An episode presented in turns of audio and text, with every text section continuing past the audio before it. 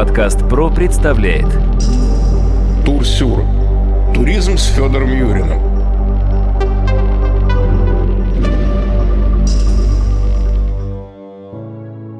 Здравствуйте, дорогие друзья, у микрофона Сергей Чеботков, и мы вновь сегодня разговариваем о внутреннем российском туризме. Хочу сразу представить моего собеседника, это эксперт по туризму, профессиональный журналист, профессиональный фотограф Федор Юрин. Федя, добрый день. Привет. Насколько я знаю, ты недавно прибыл из Саратова, прекрасного города на Волге. В первую очередь, наверное, я хотел бы тебя спросить о том, какая культурная программа может ожидать человека, который приехал в этот город перед тем, как объяснить культурную программу, вообще немножко о самом городе. Я думаю, что мало кто чего знает на самом деле о нем, несмотря на то, что город на слуху. Был когда-то миллионником. Дело в том, что до 1990-х годов этот город был закрыт практически для иностранцев. То есть иностранцы туда приезжать не могли. Почему? Потому что там громадное количество всевозможных оборонных заводов, почтовых ящиков, закрытых НИИ было. Сейчас что-то там осталось, даже что-то делают еще. Мне сказали местные жители, что там делают какие-то двигатели для ракет, навигации для подводных лодок, но это все секретно, Ш, никому ничего не скажем.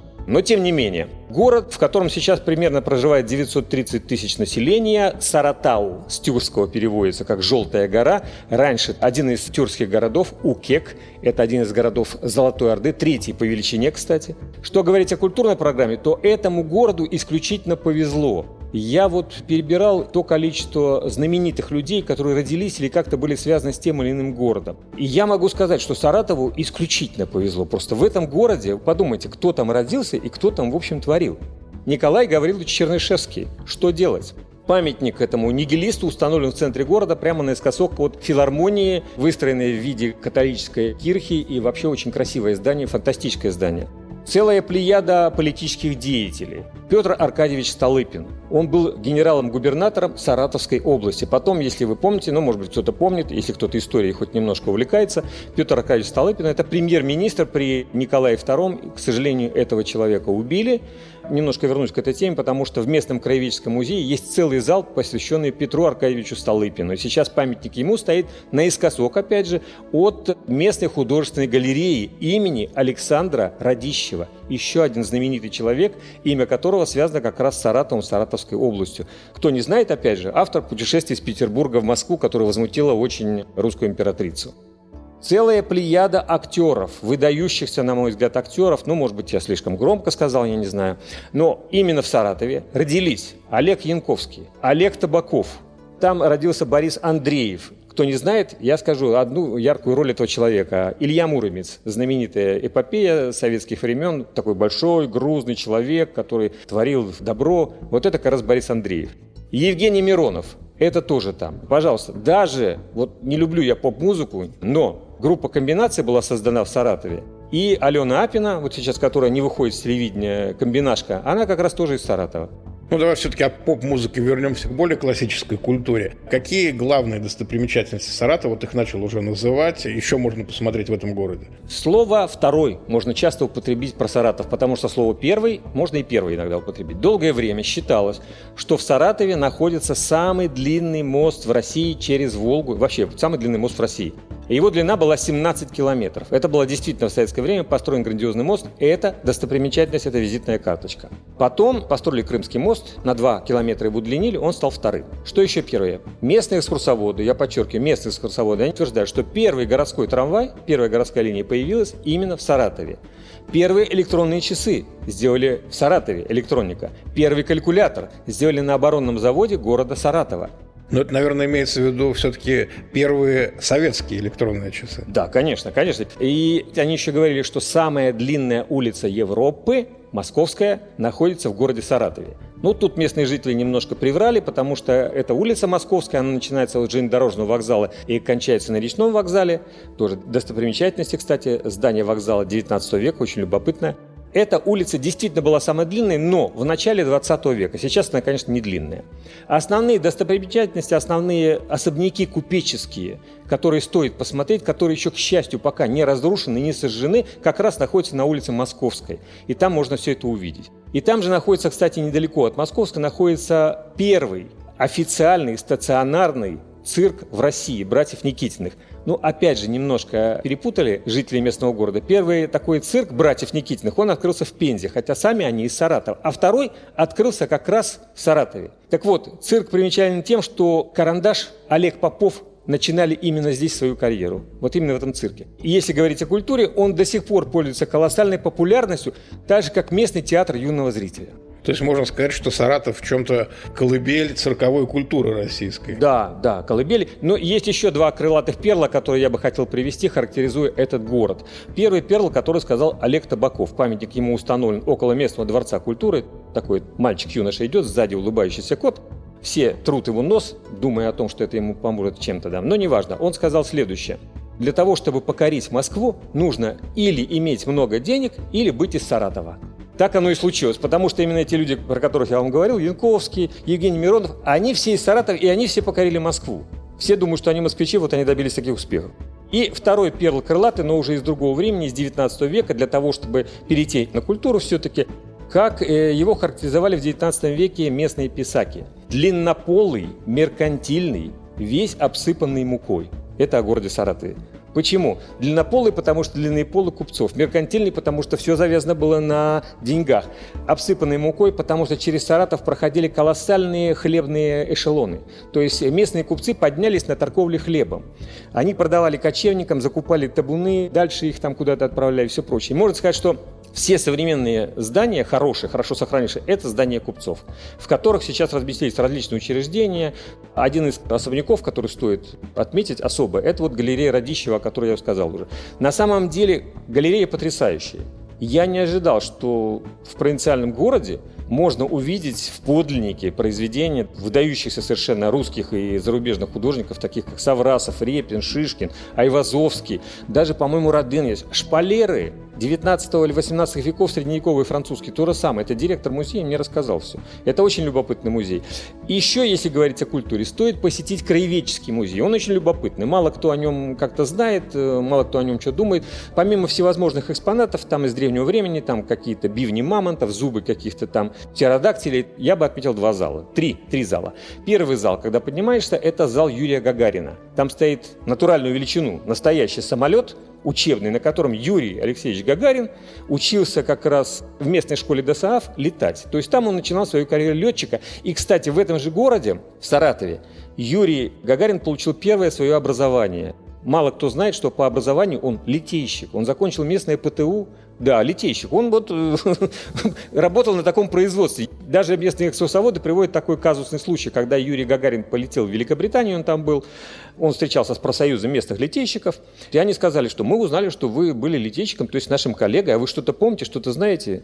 Гагарин сказал, дайте мне фартук. Они ему дали фартук, и он при них отлил, сделал какую-то отливку из какого-то металла и показал им с гордостью. Они все просчитали, посчитали, сказали, что идеально. Так это вот зал Гагарина. К Гагарину мы еще вернемся немножко попозже. Второй зал, который бы я отметил, я уже говорил о нем, зал Столыпина. Там два экспоната, может быть, кажутся странными, на мой взгляд, а может быть, не странные. Там, например, представлена шинель, который укрылся раненый смертельно Столыпин, Настоящая шинель его, она в крови, бурые пятна. Кресло, в которое напустился в Киеве, когда стрелял в него СР Багров, две пули из Браунинга, и одна пуля попала в легкое, в общем, там он истекал кровью, он сел на этот стул. Так вот, из Саратова выпросили у киевлян этот стул из местного театра, притащили и поставили в этот музей. И третий зал, я бы сказал еще, зал, посвященный поволжским немцам. Эта тема особая, отдельно я немножко еще расскажу о ней, кто такие поволжские немцы, чем они примечательны. Мало кто тоже об этом знает. Что касается местных музеев еще, там, например, можно увидеть лимонарий. Ну, представьте себе, да, лимоны растут, апельсины, киви там растут на территории бывшего завода. Большая теплица такая, и там все это происходит. Стоит подняться на гору, которая возвышается над Саратовом, там, где возвышается гигантский памятник, называется Журавли. Это памятник Великой Отечественной войне, но помимо этого там можно увидеть настоящий эшелон, зайти в него, этот эшелон, можно зайти в эшелон, который занимался транспортировкой раненых, можно увидеть фольклорную этнографическую деревню, и в этой этнографической деревне познакомиться с бытом, обычаями, кухней народов, которые населяли Поволжье. Мордва, татары и так далее и тому подобное.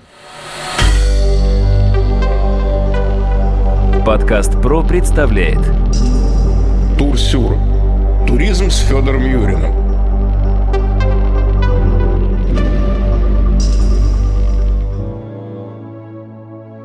Я действительно знаю, что тема поволжских немцев – это такая очень большая тема, и можно немножечко подробнее все-таки про нее, потому что, мне кажется, это действительно очень интересно.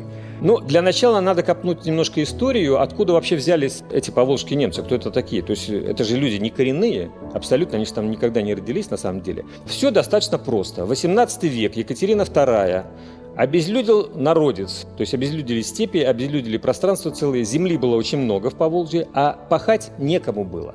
Сама немка Екатерина II издала указ. Переселенцы, те, которые желают из Германии, Пруссии, Швеции, Норвегии, Шотландии, Англии, откуда угодно. Если они желают поселиться в Поволжских степях, они получают земельный надел бесплатно, освобождаются от налогов и получают даже какие-то подъемные. В это время в Европе только-только закончилась Семилетняя война, там все было разорено, есть там было нечего, все было ужасно. И вот эта толпа, она вся поехала как раз в Поволжье. Называли их всех одинаково немцами. На самом деле я хочу сказать, что немцы слово, это от слова «немой». На самом деле это германцы, прусаки, если говорить так. Но наши люди, всех, кто не понимает русский язык, они говорили, ты нем, нем, немец. Поэтому всех называли немцами. И вот с конца 18 века этот трудолюбивый народ, он заселил как раз Саратовскую область. Центр им сделали, Позднее его назвали город Энгельс, но это как издевка прозвучала, на мой взгляд, потому что назвать столицу поволжских немцев, которые, в общем, ни слом, ни духом не собирались никакую революцию делать, назвать именем Фридриха Энгельса, для мой взгляд, это странно. И появились такие еще населенные пункты у них, например, как Маркс, Карл Маркс. Я был в этих городах, это вот поволжские немцы. К сожалению, мало там что осталось, потому что во время Великой Отечественной войны посчитали, что это пятая колонна, и всю эту массу народа трудолюбивого заставили уехать в ссылку. Они уехали в Сибирь, за Урал, на Алтай, в Казахстан, Среднюю Азию и так далее и тому подобное. Но что-то еще можно увидеть. Например, в том же Энгельсе можно увидеть, ну сейчас там поставили памятник, вот эти репрессированные немцы, там можно увидеть достаточно любопытный памятник Альфреду Шнитке. Это современный композитор, которого все прекрасно знают. Так вот, он родился как раз в этом Энгельсе. И Лев Кассиль, кстати, автор кондуита Швамбрани, тоже родился в Энгельсе. Ну, насколько я помню, до революции он назывался не Энгельс, а Покровск, по-моему, этот город.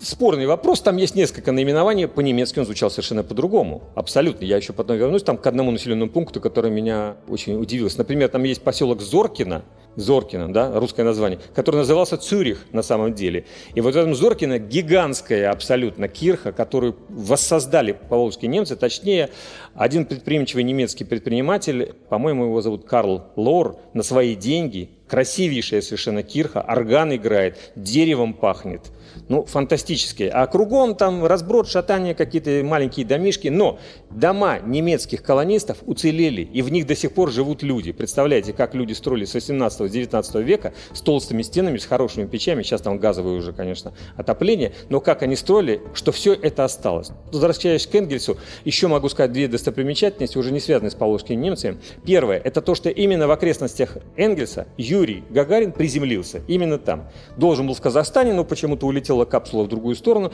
В двух километрах от Волги упал спускаемый аппарат. И как раз это место сейчас окультурили, сделали такой тематический парк покорителям космоса. Там можно все это узнать. Можно прокатиться на автобусе, на котором ехал Гагарин как раз к ракете. Кстати, давай мы, наверное, плавно перейдем уже к туризму, о чем мы, собственно, сегодня собрались поговорить. Скажи, пожалуйста, как лучше все-таки поступить? Например, если мы хотим приехать и посмотреть достопримечательности Саратова, находясь в Москве, лучше здесь заказывать какой-то тур, экскурсию, либо просто купить билеты, доехать до Саратова, насколько я понимаю, рейсов много самых разных, и там уже на месте как-то определиться. Вот твой совет какой будет? Ну, мой совет такой. Если человек пытливый, он э, готовится к поездке, лазит по интернету и все смотрит, потому что там все есть, лучше сделать самому, минуя турфирму, потому что турфирма будет возить группой, это не совсем удобно в группе разные люди появляются, и ты как-то привязан, связан и к автобусу, и к общепиту местному. А если ты один летишь, проблем никакой. Час 15 всего летит самолет. 6 тысяч рублей билет туда-обратно самолет. Вообще, проблемы никакой. Проживание, там немножко дороговато проживание, хотя можно найти достаточно экономичное. Город, на самом деле, понятен и ясен. Правда, есть два больших минуса для самостоятельных туристов. Первое. Во всех крупных городах России сейчас сделали туристско-информационные центры. Например, в том же Ростове, Самаре, в Ульяновске и так далее и тому подобное. То есть ты приходишь в этот туристско-информационный центр, говоришь, что ты приехал из другого города, дайте, пожалуйста, бесплатную карту, дайте мне бесплатный путеводитель и посоветуйте, где мне селиться, где мне поесть и так далее. Все это ты получаешь. Вот такого информационного центра, как это ни странно, в Саратове нет ни одного.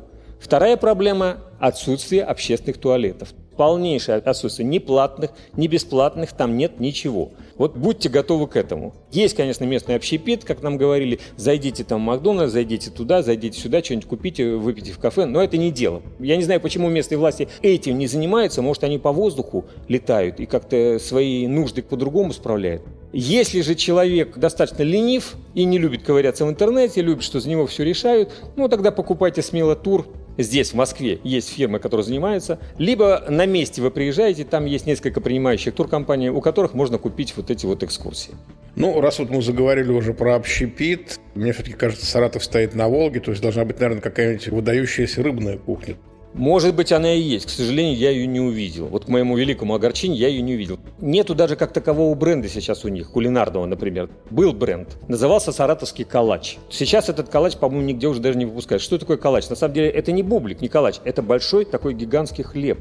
И качество было его такое выдающееся, что как демонстрировали его качество. То есть пекарь садился на этот калач, если он после этого подпрыгивал, то есть калач его как катапультой выдергивал, то калач считался выдающимся и очень хорошего качества. Сейчас, к сожалению, купить его практически невозможно. Нет местной конфетной фабрики, нету рыбы. Есть какая-то рыба, но у меня ощущение, что она вся привозная. Есть Волга, да, но они сами говорят, что в Волге очень мало рыбы, и, в общем, она отравленная. Второй бренд – это саратовская гармоника знаменитая. Может, кто-то слышал. Гармошка с металлическими такими вот звуками. Очень смешная. Есть целый музей саратовской гармоники. Там можно не только осмотреть инструменты, можно даже поиграть. Местный там э, умелец, большой энтузиаст этого дела и директор музея, он говорит, что не надо ни ноты знать, ни слухом обладать. Берешь гармошку и играешь. И действительно все люди берут, играют. Это очень смешно получается, забавно. И душа поет. И душа поет. Но я бы советовал еще на самом деле, если так оптимально брать, сколько дней Саратов, да, я бы заложил туда 3-4 дня, но заложил бы туда еще вот эти ближайшие окрестности, о которых я уже сказал. Это город Энгельс, город Маркс, Зоркино и особенно город Хвалынск. Но он, правда, дальше находится. Хвалынск интересен тем, что это сейчас горнолыжный курорт, там можно на лыжах покататься зимой. Летом там великолепные яблоневые сады, гигантские совершенно. Волга, он стоит на берегу Волги, маленький компактный городок, был когда-то центром старообрядчества. Там находится очень интересный музей Кузьмы Петрова-Водкина. Он сам родом оттуда, поэтому это тоже стоит посетить. Для этого, мне кажется, вот надо 3-4 дня. Если сам чисто город Саратов, то 2, ну максимум 3 дня вполне хватит. Ну и в завершение я хотел бы опять же вернуться к Волге, на которой стоит город. Скажи, пожалуйста, существуют ли какие-то водные экскурсии? Может быть, пляжный какой-то отдых, если летом люди тут... Пляжный отдых есть. У них есть пляжная зона. Правда, сейчас они реконструируют ее очень сильно, мощно. Мне не удалось ее посмотреть, потому что там сплошные леса. Есть в летнее время небольшие теплоходики, которые ходят туда-сюда. Более того, есть круизы. Можно даже купить круиз, находясь в Саратове, для того, чтобы, например, поплыть либо вниз по Волге к Астрахани, либо вверх по Волге, соответственно, в Самару, Волгоград и так далее и тому подобное. Сейчас в межсезонье, конечно, лучше заниматься чисто культурно-познавательным туризмом, приехать, посмотреть музеи, их много, они любопытные, поездить по окрестностям и, в общем, удивиться этому городу, которому уже исполняется сейчас, он с 1590 года, значит, ему более 400 лет. Федя, большое спасибо за очень интересный рассказ. Дорогие друзья, я хочу напомнить, что в гостях у нас был эксперт по туризму, журналист, фотограф Федор Юрин. Вел подкаст Сергей Чеботков. До новых встреч.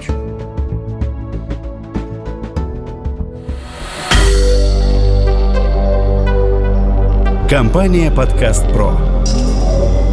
Подкасты премиального качества.